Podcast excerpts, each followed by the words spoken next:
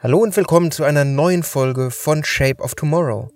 Letzte Woche mussten wir leider ausfallen, weil es ein paar technische Probleme mit dem Equipment gab, aber heute freue ich mich darauf, euch mit auf eine Reise in die Zukunft des Verlagswesens, des Publishings zu nehmen. Denn ich möchte euch, und das ist ein kleines bisschen Eigenwerbung diesmal, eine aktuelle Studie vorstellen, die ich gemeinsam mit ein paar Kollegen veröffentlicht habe. Also seid gespannt, wo das Verlagswesen in Deutschland sich was Innovationsmanagement und die Zukunft angeht, hinentwickeln wird. Shape of Tomorrow. Der Podcast rund um Innovation, Trends und die Zukunft. Mit Innovation Profiler Alexander Pinker.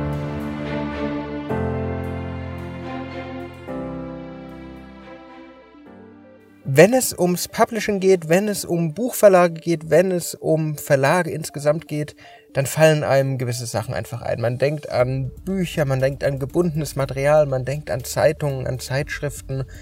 Aber das ist alles so traditionell. Wer oder was sind die Verlage in Deutschland? Sind es Disruptoren oder sind es eher Traditionalisten? Das war das Thema der schonungslosen Studie zum Innovationsmanagement deutscher Buchverlage, deutscher Publishing-Unternehmen, dem Innovationsmonitor Publishing 2020. Über ein Jahr haben wir uns angeschaut, wie steht es denn aktuell so bei neuen Ideen, bei neuen Technologien, bei Ansätzen, bei Methoden in Deutschland, in doch einem sehr traditionellen Bereich wie dem Buchverlag. Gemeinsam mit Daniel Lenz und Steffen Meyer vom Digital Publishing Report und mit Ocke Schlüter der Hochschule der Medien in Stuttgart haben wir eine quantitative Umfrage gestartet mit 110 Teilnehmern aus großen, mittleren und kleinen Verlagen, die uns einen Einblick hinter die Kulissen des Innovationsmanagements in den Häusern gegeben haben. Und mit 16 tiefen Interviews hatten wir auch noch Vertreter, Innovationsmanager direkt aus den Häusern da, wo wir noch mehr auf den Zahn fühlen konnten. Und die erste Frage ist dann immer, wie steht die Branche eigentlich insgesamt so zu Innovationen? Sehen Sie die Gefahr überhaupt? Und 89 Prozent der Befragten sehen Innovationen wirklich als dringlich oder sehr dringlich, um auf dem Markt bestehen zu bleiben. Ein Zitat eines Teilnehmers war, aus unserer Sicht geht es nicht darum, auf dem Markt zu bestehen, sondern den Markt selbst in unserem Sinne weiterzuentwickeln. Das heißt, die Verleger, die Publisher sehen wirklich Bedarf, sich weiterzuentwickeln, neue Wege zu gehen. 45 Prozent sehen ihr Geschäft auch als bedroht an. Aber wie reagieren Publishing-Unternehmen darauf? Wie reagieren sie auf diesen Wandel, auf diese Möglichkeit? Reaktion auf die Bedrohung ist, dass die meisten der Befragten, 58 Prozent, mit einem Vorstoß auf neue Märkte reagieren. Sie gucken nach neuen Produkten, sie gucken nach neuen Zielen, sie schauen nach neuen Ländern und nur 23 Prozent konzentrieren sich weiter auf ihre Kernkompetenzen.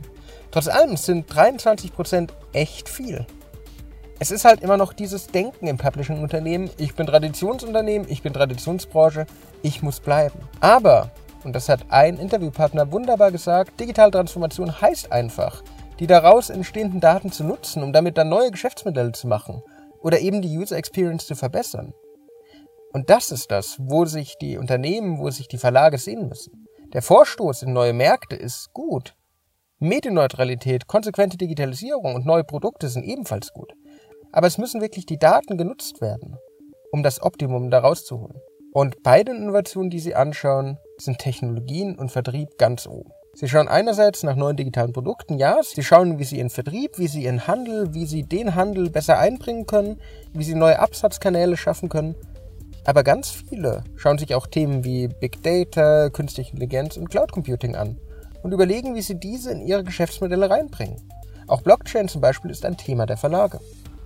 Und wenn man sie zur Agenda, zur Agenda 2024, 2025, also in fünf Jahren fragt, steht ganz oben, dass sie zielgruppenspezifische Angebote und digitale Geschäftsmodelle haben wollen.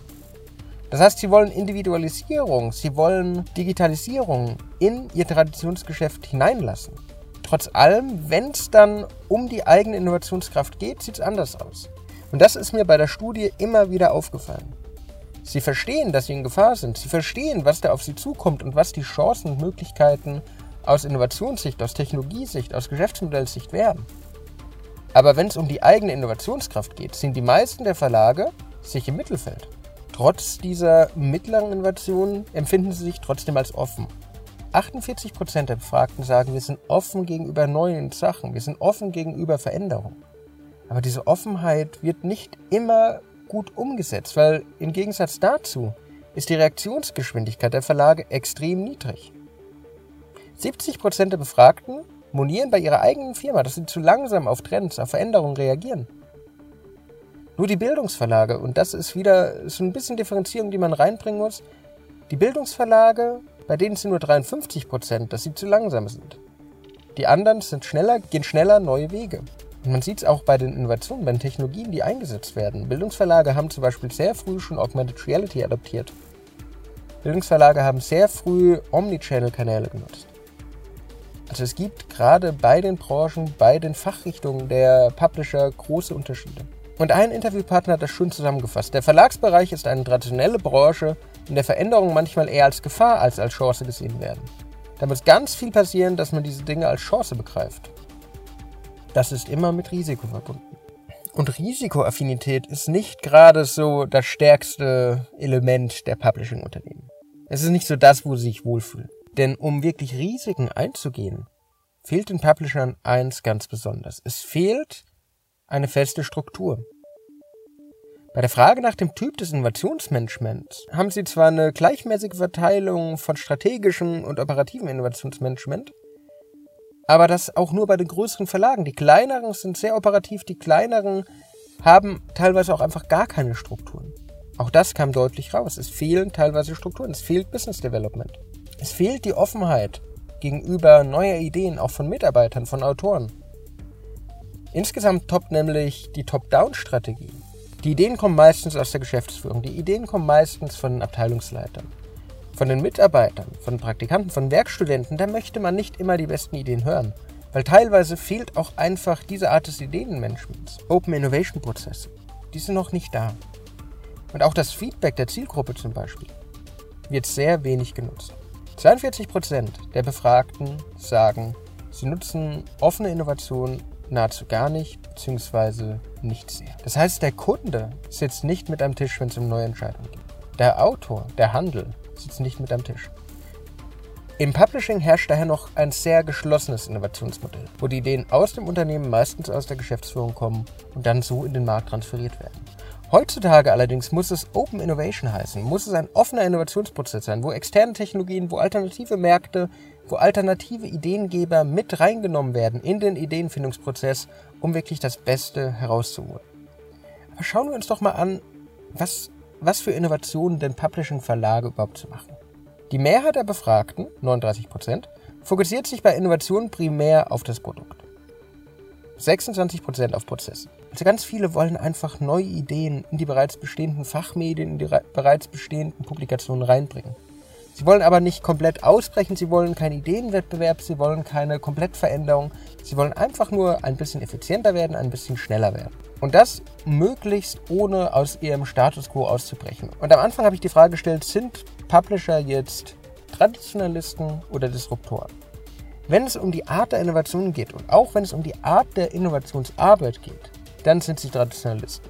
Nämlich die meisten bevorzugen immer noch die klassischen Methoden, wenn es um die Ideenfindung geht. Sie wollen brainstormen, sie wollen von der Geschäftsführung was diktiert bekommen, sie wollen Marktforschung betreiben, aber moderne Methoden wie Design Thinking, Scrum oder auch sogar das Business Model Canvas, was nun wirklich nicht die Innovationsmethode Nummer eins ist, das wird nicht genutzt für die Ideenfindung. Aber das, das klingt alles so kritisch. Am Ende des Tages sind sie, was neue Ideen angeht, offen. Was neue Ideen angeht, ist die Publishing-Branche nicht so verschlossen. Doch wenn es um den Umgang mit Erfolgen und auch mit Misserfolgen geht, da kommen wir zu einer ganz anderen Geschichte. Innovation kann nicht mit klassischen KPIs gemessen werden. Wir können nicht auf Umsatz oder Absatz gucken. Wir können nicht mit den klassischen Key Performance Indicators, mit den klassischen Kennzahlen arbeiten, um die Kraft einer Innovation zu messen. Innovationen sind neu, Innovationen sind anders, Innovationen brauchen Zeit. Trotz allem probieren die meisten Publisher, die wir befragt haben, mit klassischen Methoden zu arbeiten. Sie wollen das unbedingt quantitativ messen. Sie wollen unbedingt Zahlen und Fakten haben. Und das ist ein Hemmschuh, der wirklich die Innovationskraft zurückhält. Sie suchen nach Zahlen. Und wenn die nicht kommen, dann, und das hat ein äh, Publisher sogar gesagt, dann stampft man eine Idee auch mal nach drei Monaten ein. Das darf aber nicht sein. Man muss vorausgehen. Man muss aus den klassischen Ausreden, die die Unternehmen immer wieder gegen Innovation verwenden, ausbrechen. Und auch beim Publishing sind die vier klassischen Ausreden, warum man sich nicht mit Innovation beschäftigen will, dabei. Es fehlt Infrastruktur, es fehlen Ressourcen, es fehlt Zeit, es fehlt Geld. Das sind so diese Ausreden, die höre ich immer wieder bei Unternehmen. Und auch was die Fehlertoleranz angeht, was das Scheitern angeht, ist da noch viel Luft nach oben. Wenn es nicht klappt, dann klappt es nicht und dann probiert man es nicht nochmal. Ein Interviewpartner hat das wunderbar passend formuliert. Also wir haben eine Fehlertoleranz, aber keine Fehlerkultur.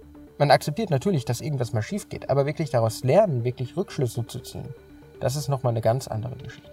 Was haben wir also in der Studie gelernt? Der Innovationsmonitor Publishing zeigt deutlich, dass die Verlage offen sind, offen für neue Ideen, offen für neue Prozesse, offen für neue Produkte. Aber es fehlt ihnen einfach die Fehlertoleranz, die stärker ausgeprägt werden muss, die stärker kultiviert werden muss, die stärker Teil der Innovationskultur werden muss. Und gerade bei größeren Verlagen fällt die Toleranz bzw. die Lernbereitschaft sehr, sehr niedrig aus. Hier gibt es keine Fehlerkultur. Und auch die Bereitschaft, Geld für Innovation zu investieren, die ist doch noch sehr gering. Gerade bei Publikumsverlagen liegt der Anteil wirklich sehr niedrig. Wenn Verlage also in die Zukunft gehen wollen, müssen sie die Mitarbeiter mitziehen, müssen sie ihnen diesen Spaß am Wandel vermitteln. Sie müssen das Unternehmen bereit für die Zukunft machen und müssen zeigen, dass es notwendig ist. Sie müssen zeigen, was möglich ist.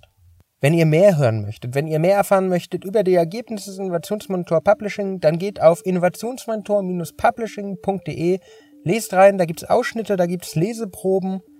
Ich freue mich, wenn ihr Fragen zu dem Thema habt und stehe natürlich auch für jede Frage zur Verfügung.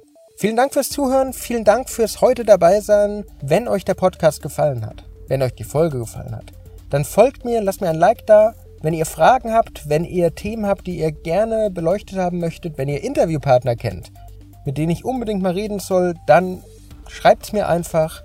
Ich freue mich auf euer Feedback, ich freue mich auf den Dialog mit euch und wünsche euch eine wunderbare Restwoche. Bis zum nächsten Mal. Shape of Tomorrow. Der Podcast rund um Innovation, Trends und die Zukunft. Mit Innovation Profiler Alexander Pinker.